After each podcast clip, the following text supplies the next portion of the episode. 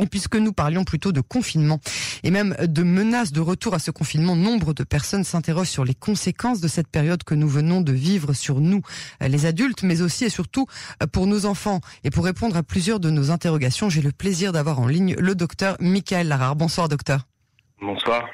Merci d'avoir accepté d'être l'invité de notre journal de ce soir. Vous êtes entre autres euh, pédopsychiatre et vous avez donc l'occasion de traiter quotidiennement des enfants et d'interagir avec leurs parents. Je voudrais tout d'abord vous interroger sur vos premières constatations. Pensez-vous que cette période peut être un peu anxiogène, l'angoisse de tomber malade, la déconnexion euh, des acteurs euh, externes à la famille nucléaire, la sortie des habitudes scolaires et de, la routine. Les, ces jours d'isolement, finalement, ont-ils fait du bien aux enfants ou au contraire leur ont-ils causé du tort? Globalement, sur les enfants de moins de 10 ans, on peut considérer que ça a été euh, apaisant. Les enfants ont un rapport souvent stressé excité à l'école. Euh, et l'école, pour beaucoup d'enfants, euh, est un est un endroit où se jouent des conflits, où se jouent des déceptions, où se jouent euh, des gronderies par rapport à leurs bêtises, et donc des choses qui, qui, qui continuent après à la maison. On ne se rend pas compte à quel point la vie à l'école centralise l'interaction le, des enfants avec les parents, et que donc comme quelque quand quelque chose ne se passe pas bien à l'école, eh ben c'est très rare que ça aille bien à la maison. Donc pour les enfants euh, qui euh, qui vont bien euh, partout, bon ben ça c'est pas très dérangeant. Et pour ceux qui étaient en difficulté à l'école, ça a été un vrai soulagement. Ça c'est le premier point. Le deuxième point, c'est que on voit, j'ai vu apparaître en consultation des troubles anxieux chez les enfants, mais c'était très intéressant parce que c'était plutôt des, une angoisse de séparation qui se mettait en place. C'est-à-dire il y a très peu d'enfants qui ont été angoissés finalement d'être vraiment malades ou, ou alors ce qu'on a pu voir c'est des culpabilités de rendre les gens malades parce qu'on a beaucoup dit aux enfants pour toi c'est pas grave mais pour quelqu'un d'âgé c'est grave. Donc ils se sont culpabilisés à l'idée de pouvoir euh, tuer symboliquement les grands-parents etc. ça, quand on, leur, quand on les apaise là-dessus, ça va. Mais par contre, c'est vrai qu'on on, on a vu pas mal d'angoisse de séparation. C'est les enfants qui finalement ont beaucoup aimé euh, le bidoude, qui ont aimé être en lien avec leurs parents, qui ont retrouvé ce plaisir relationnel intense et quotidien, et du coup qui n'ont pas tellement supporté le décollement à venir. Donc euh, qui ont euh, pu verbaliser des angoisses, peur d'aller à l'école, etc. Mais en fait, c'est pas une vraie peur d'aller à l'école, c'est un déplaisir à se séparer des parents. Donc ça se traite assez facilement. Et c'est là la nuance en fait. Oui, la, nuance, c'est l'angoisse. C'est-à-dire que il y a des angoisses qui sont d'origine traumatique. J'ai très peur, quelque chose va être très grave et, et, ça, ça, a choqué mon psychisme. Et puis, il y a des angoisses névrotiques, c'est-à-dire qui sont en vérité des symptômes qui ont un sens. Et là, ce qu'on a vu, c'est des symptômes qui ont un sens. On voit beaucoup d'enfants qui euh, se remettent, euh, qui ont, qui se retournent un peu dans des états euh, régressifs. C'est-à-dire, c'est des enfants en fait qui ont adoré être avec leurs parents et qui veulent continuer à être avec leurs parents, avoir ce plaisir d'avoir les parents aussi aussi euh, fréquemment et disponibles. Et oui, parce que des parents, c'est les rôles principaux pour les enfants de moins de 10 ans. C'est les personnages les plus importants. C'est ceux qu'ils aiment le plus et c'est ceux avec, avec, lesquels ils ont le plus de plaisir. Donc quand on, ils, sont, ils sont là avec nous toute la journée aussi longtemps, même si parfois il y a des cris, même si c'est parfois un peu tendu, eh ben ils ont un plaisir énorme à être avec euh, les parents. Et du coup, au moment de se décoller, de déconfiner et de retourner à l'école, eh ben ceux qui ont, qui sont en fait les plus amoureux de leurs parents, vont inventer des angoisses. Alors, on a interviewé la semaine dernière une épidémiologiste dont le centre de recherche est spécialisé en pédiatrie infectieuse et une de leurs conclusions principales, c'est que les enfants ne sont pas autant en danger que ce qu'on a pu craindre à une certaine période. Elle nous disait même qu'il fallait vite renvoyer tous les enfants à l'école, euh, les réintégrer à leur cadre. Et c'était ce dont ils avaient vraiment besoin. Est-ce que vous partagez cet avis? Ils ont quand même raté pas mal d'écoles. Est-ce que c'est vraiment très grave? Non, c'est pas grave. C'est pas grave et je partage pas les avis alarmistes sur euh, l'avenir scolaire d'enfants parce que à tous les âges. Oui, je vais vous dire pourquoi. Si un enfant a une maladie, il y a plein des enfants à l'hôpital, ils ont une maladie, ils sont hors service trois mois, quatre mois, avec en plus une vraie angoisse de mort. D'accord? Et on les a vus, ces enfants, revenir dans les études. Les enfants qui ont eu des maladies sévères ne sont pas des enfants qui ratent en général leurs études.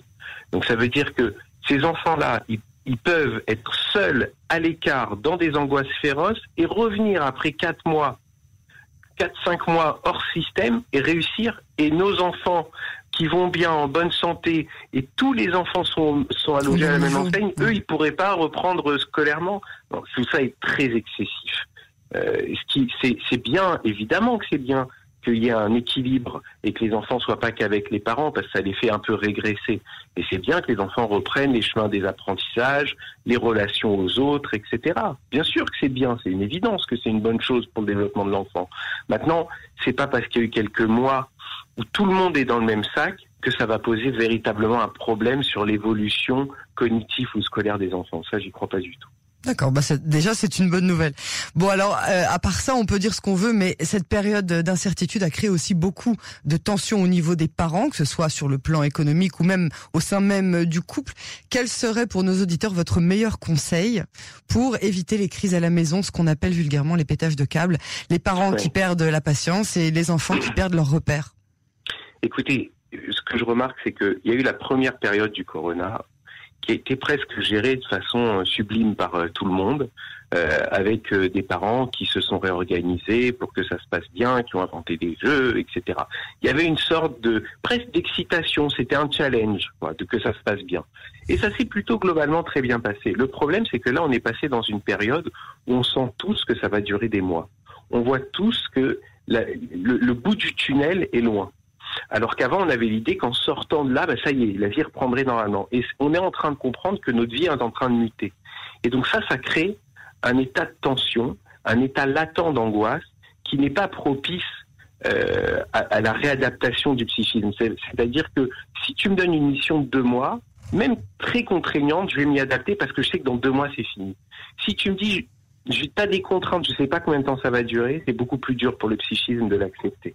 Donc il va falloir du temps, il faut qu'on accepte, faut pas qu'on soit trop exigeant avec nous-mêmes. Il va nous falloir du temps pour trouver une façon de fonctionner dans cette deuxième période qui va durer longtemps de, Corona, une façon de fonctionner à peu près sympathique. Alors ça veut dire quoi? Ça veut dire qu'il va nous falloir il va falloir du temps notre psychisme pour retrouver des façons de faire avec les nouvelles obligations, c'est-à-dire sur le long cours probablement des cours par Zoom, etc. Euh, eh ben, il va falloir trouver les organisations familiales ou avec des familles de copains, de voisins, etc. que que des parents, chacun leur tour, prennent un jour pour peut-être surveiller les enfants, pour qu'ils quand même ils travaillent, pour pas que ça dure six mois, qu'ils décrochent complètement scolairement, etc. Mais on va être tous obligés de bricoler une nouvelle organisation. Mais il va nous falloir du temps. Et donc, dans ce temps-là, il faut pas se mettre une pression excessive. Il faut pas mettre une pression excessive aux conjoints, et il faut pas mettre une pression excessive aux enfants. On va essayer déjà de faire en sorte de pas être trop mal, de pas être trop angoissé, et d'avoir une vie agréable. Le mieux est l'ennemi du bien. Si on veut à tout prix que les choses soient faites parfaitement, on va créer une grande tension. Et comme on est dans une période où c'est impossible de faire les choses parfaitement, eh ben on va être déçu, on va s'énerver, etc. Il faut accepter qu'on est tous dans un moment de fragilité, qu'on est tous pas très bien, et donc euh, il faut être minimaliste.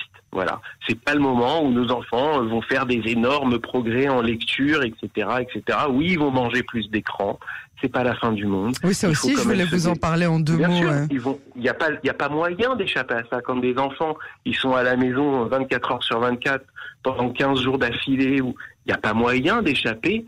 On peut pas être Géo Club Med pour nos enfants. Ça n'a pas de sens. Et puis même, ça amènerait une sorte d'excitation, quand bien même on serait capable d'une telle patience. Je crois que personne ne l'est vraiment. Mais quand bien même ça amènerait un état d'excitation complètement fou chez l'enfant. Donc en vérité, on peut jouer avec nos enfants, faire une petite activité, ok, euh, si on est en forme, très bien. Mais de toute façon, on peut pas remplir la journée. On va lui imposer des temps seuls, des temps calmes, un temps de travail. Mais forcément, il va y rester des Alors temps. quoi, une petite heure euh, pour les enfants jusqu'à 10 ans Une petite heure par jour sur l'écran? Une petite heure, mais une petite heure en bidoude, ça me ferait rire qu'on puisse arriver à faire une petite heure. Une, je parle d'une petite heure d'écran mais oui, mais beaucoup ah, plus, en vérité. Ah bon, bah. Ce que je veux dire, c'est que... Vous êtes généreux, docteur. Non, mais parce que je crois que les parents se mettent un stress pas possible avec ça. Et aujourd'hui, c'est pas l'urgence. À chaque jour, son combat.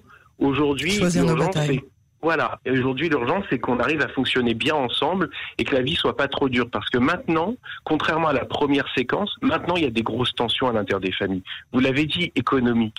Si j'ai un problème maintenant financier, je vais être tout de suite beaucoup plus anxieux et donc beaucoup plus agressif avec ma femme, avec les enfants. Je vais pas avoir envie tellement de rigoler et de jouer. Euh, et s'il travaille pas bien, je vais vite lever le ton. Donc il va y avoir quelque chose de plus dur de la part euh, des parents parce qu'ils sont beaucoup plus stressés. Et du coup, l'ambiance va être moins bonne et les enfants vont être aussi agités. Alors, évidemment, évidemment qu'on va tous avoir besoin euh, de la babysitter euh, écran pour euh, parfois nous soulager et calmer les choses. Donc il, faut il faut éviter de mettre des exigences excessives sur notre dos et sur le dos des enfants. On va essayer de passer cette période qui est une sorte de période comme ça euh, brumeuse, longue.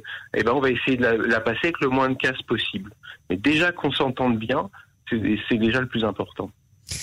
Merci beaucoup, euh, docteur Lara, pour votre analyse et pour vos précieux conseils. On vous dit à très bientôt sur les ondes de Cannes. Au revoir. Au revoir.